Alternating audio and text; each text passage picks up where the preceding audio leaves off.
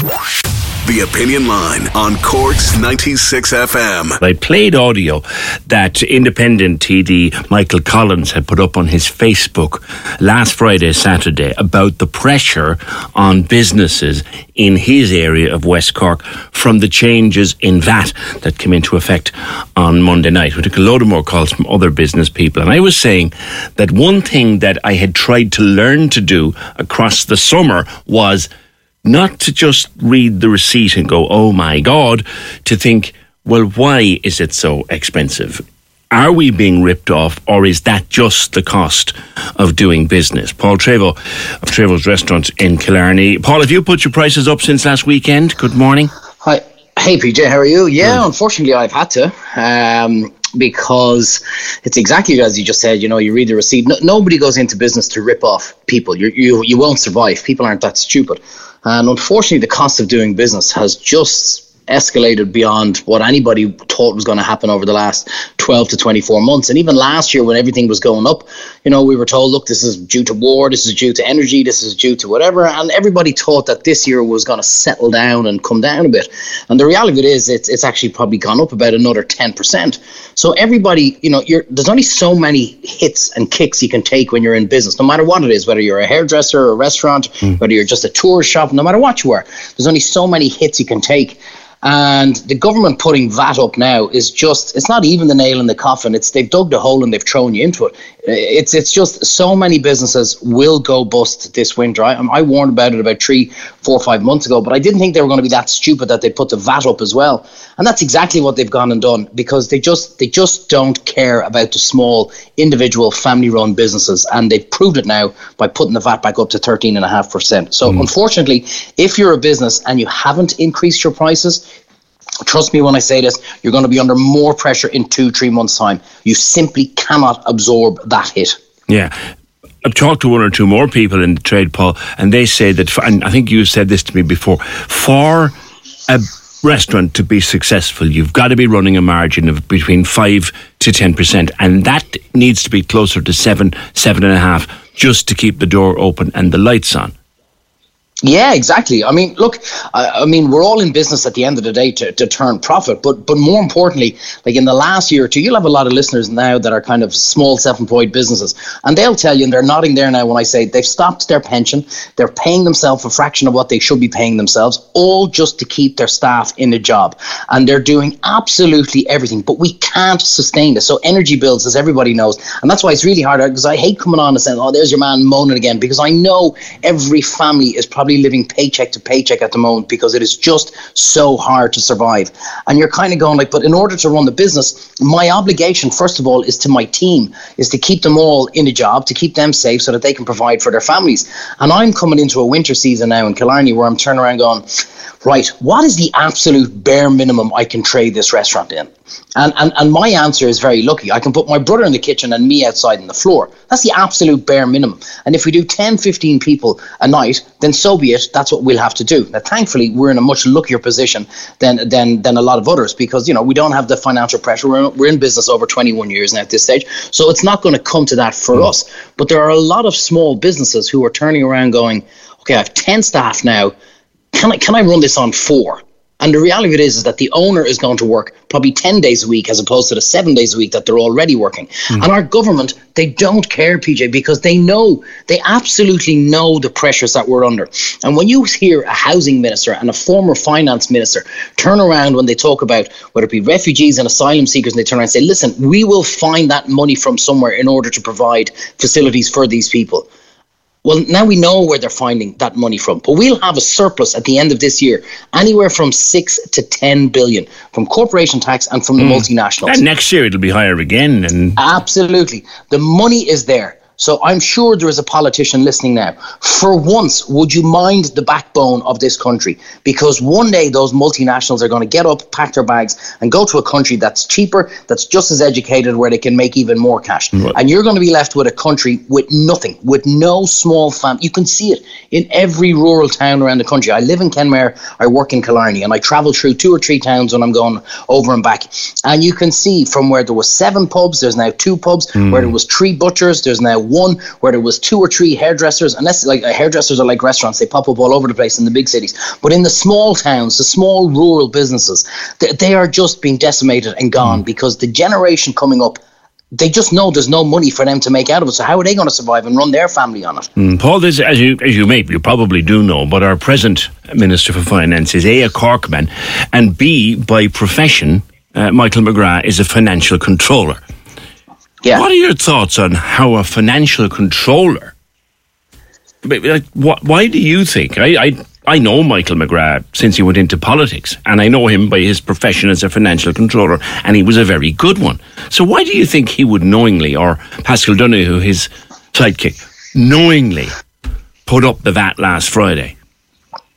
See, it, it, it's very easy. These guys look at bottom line. There was a very famous hotel in uh, one of the towns that I just mentioned there, five star hotel, that was taken over by, we'll say, let's just say, uh, I wouldn't say a vulture fund, but let's just say taken over by accountants. And the accountant came into the head chef and said, You see that Tournedos de Boeuf Rossini you have on the menu? Change the foie gras to chicken livers. It's the same thing.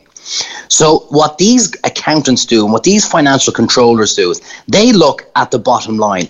So they turn around and go, look, we need that six, eight billion surplus because we're going to put it into X, Y, Z. They know what they're spending that on already. Don't be fooled thinking that, oh, it's gone into a rainy day fund. They know where that's going next year in the next 24 months. But now we have an increased cost of providing for all these people that are coming into our country. So that needs to come from somewhere. So we're not going to mess with the surplus that's there, we're going to find that money from somewhere else, which is increase in VAT.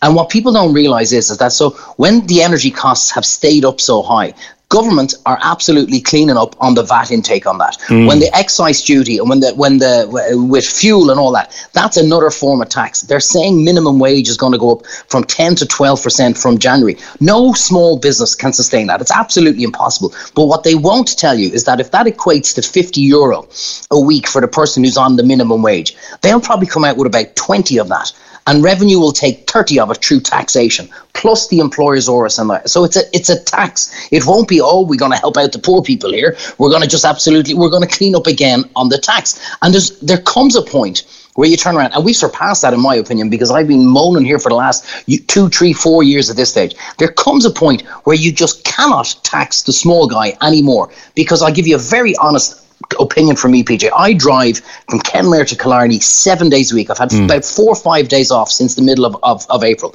And I, who'm running a business and a very successful business, I'm turning around to myself going, what is the point in me doing this? Why mm. should I continue to wreck my head seven days a week, wondering where am I going to get my staff? And we're very lucky. We have a brilliant team that we've had for so long. But I mean, the course of, of our industry is, I mean, it's going to dictate that eventually I'm going to lose one or two. And the pool to get to replace them, it's not even diminishing. It's gone. There's there's absolutely nobody to get around out there for so many other different reasons. So these guys are geniuses in Leinster House are at some stage going to have to think outside the box. And instead of the hourglass that's continuously they're trying to fill with sand as it slips down, they're going to have to actually fix the hole and sort this out because, or otherwise, what do we get? Is every single small business, family run business going to be gone in 10, 15 years? There's 33 days to the budget, Paul. Lastly, yeah. in that 33 days, if there's one thing that Michael McGrath or uh, Paschal Donohoe or the cabinet as a whole need to do, what would it be? So the first thing they need to do is they need to reduce the VAT immediately. They need to they need to bring that back down to the nine percent and go, look, lads, that's the way it is forever. Amen. Or else turn around and say, look, it's thirteen and a half percent forever. Amen. Stop messing around. We're trying to do tour operator deals and everything like 6, 12, 18 months out. We can't be guesstimating prices based on what these guys are chopping and changing every two months. The warehouse debt that is coming down the line from next year is literally going to cripple so many different businesses. It's a billion it's a billion euro in tourism warehouse debt. They have a surplus of six to eight billion. Now, anybody who doesn't have any warehouse debt is going to go, you can bugger off with that. But all that needs to be wiped out because the alternative is is that you're saying wipe. You're saying wipe out all the warehouse debt from the tourism industry. Absolutely. And that's what the government can do for shutting us down for two or three years. That's the least that they can do. Because when people who have got warehouse debt of 40, 60, 80,000, 100,000 euro, there is absolutely no way they're going to be able to pay that plus the revenue debt from this year. It's just, it's not possible because business is so tight at the moment that they're just, they're not generating enough turnover to create enough cash flow for profit in order to pay two rev- sorts of revenue debt. And the alternative, PJ, and people are saying, but I mean, like that's just crazy. But the alternative is, is they just go bust. So how hmm. much is that going to cost the exchequer? And the way we have company law now is, is a fella could go bust and open up tomorrow under his wife's name, and he can just be an employee and trade on and write the whole debt off anyway. Yeah, there is that. They, they, Just one last thing I want to put to you, Paul, while I have you there, and I've, I've, I've listened very carefully to what you're saying because I've said I've tried to learn more than just reacting to a receipt during the summer. But the one thing I said there at the, uh, at the weekend, we, we, went to Dublin to a show, and and the hotel that we would normally stay in, we said no, no, no, no, not justifying six hundred quid for two rooms for one night. I, I, would have to put it to you, Paul, and I know restaurants are different. I would have to put it to you, Paul, that the the, the actual accommodation industry isn't doing itself any favours.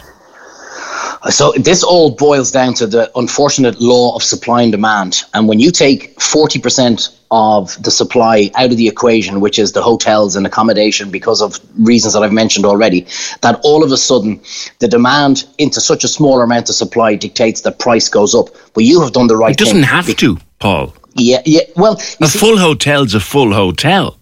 No, I get you, and, and you're hundred percent right. But they deal in what's known as yield management. And so if I, gonna, sorry, if I if I have to pay, if I get a hotel bedroom for 150 quid a night, I'm going to spend money in the bar. I'm going to spend money in the restaurant. If they want 300 quid for the room, that's less money for the bar, less money for the restaurant. No, you're spot on. And, and I'm and just thick. All you know? season. No, no, no, you're you're far from it. You're spot on. Like that's what we've had all season, and all restaurants are wondering, you know, what are they doing wrong? And it's exactly that. The budget that people have to spend for a day, if it's all gone on accommodation, that means it's a sandwich or a burger that they're bringing back to the hotel for dinner. But you've done the right thing, and that's the only way that this will change. Is that if somebody turns around and says, "I stayed there last year and it was 150 quid, and now they're looking for 400 quid," just go, oh, "I'm just not going. I'm just not going to stay there." And that's the only way the prices are going to come down. All right, Paul, leave it there. Paul Treyvaud of Treyvaud's Restaurant in Killarney. 0818 96 96 96. I have tried consciously because you get accused, maybe rightly so, of populism if you just read from a receipt and go, God, that sounds like a rip-off. And there are people ripping us off. But there's also there's also a lot of reasons behind high cost in restaurant these days. But he's on the hotel industry if it's too expensive, don't book it. We're going to West Cork the weekend after next. I'm not going to tell you where we're booked because it's full all the time anyway. Um, and, and I don't want to be um, stuck for a place to stay next time we're going down there.